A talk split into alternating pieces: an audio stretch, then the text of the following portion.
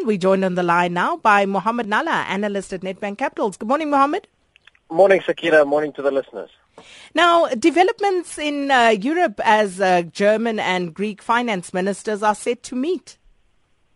Yeah, so in fact that meeting happened yesterday, and, and, and what an antagonistic meeting. I mean, if you had a look at the body language, I mean, the Financial Times had the most interesting picture. You've got this, this Greek finance minister, obviously newly appointed in office, looking very confident, and then you've got the German finance minister, and he's looking decidedly grumpy. And unfortunately, you know, I'm not in the camp where I believe this Eurozone falls apart, but I certainly think that given this current context, the risk of that has definitely escalated quite materially. Uh, not only was the body language quite terse, uh, but just let me give you some sort of snippets in terms of the commentary. When initially the German finance minister coming out saying that they had agreed to disagree with the Greeks. And after that, the Greek finance minister coming out and saying, we didn't even reach an agreement on agreeing to disagree. So this tells you how ridiculous this really is, is going to get. The Germans pushing for very firm austerity, whereas if you have a look at the Greeks, they have a clear mandate uh, from their electorate. Uh, they are very much a left-wing party. Their electorate is saying, push through some structural reforms, but we're tired of austerity. We're tired of this, what has effectively been a great depression in Greece over the course of the last two years.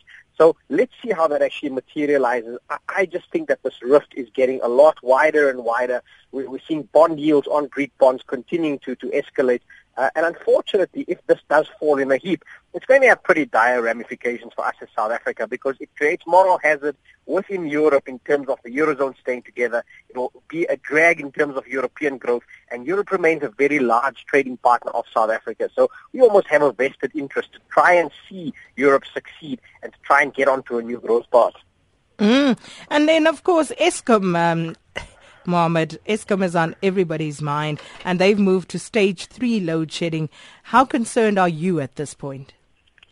Well, firstly, let me start off with a little bit of something light-hearted. I think the President uh, Robert Mugabe, North of our borders, is not the only thing that falls down.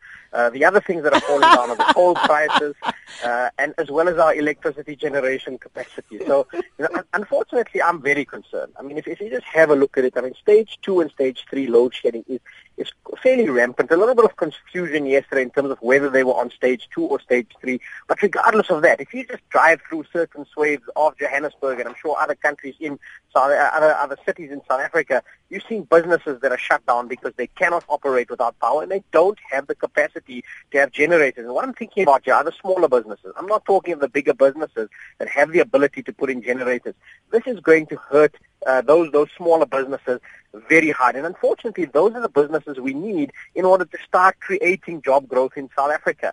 Last year, unfortunately, the big impediment to domestic growth was the labor unrest, and that cut off roughly a percent, uh, one percentage point from our GDP. If this energy crisis continues like this, and remember, I understand there's a high maintenance load right now, but we're not even in winter. If we go into the winter months, and if this gets any worse, uh, I see that as a massive constraint in terms of uh, potential South African growth here. I think that certainly vindicates our Reserve Bank's revision lower significantly lower, I must say, in terms of their GDP forecast at 2.2%. But I must stress, if this gets any worse than it is currently, there's still some downside risk even to that number. And that, unfortunately, is bad news, not just for you and me and smaller businesses, but for the country as a whole. Mm. And Mohammed, um, U.S. jobs data coming out today. What can we expect?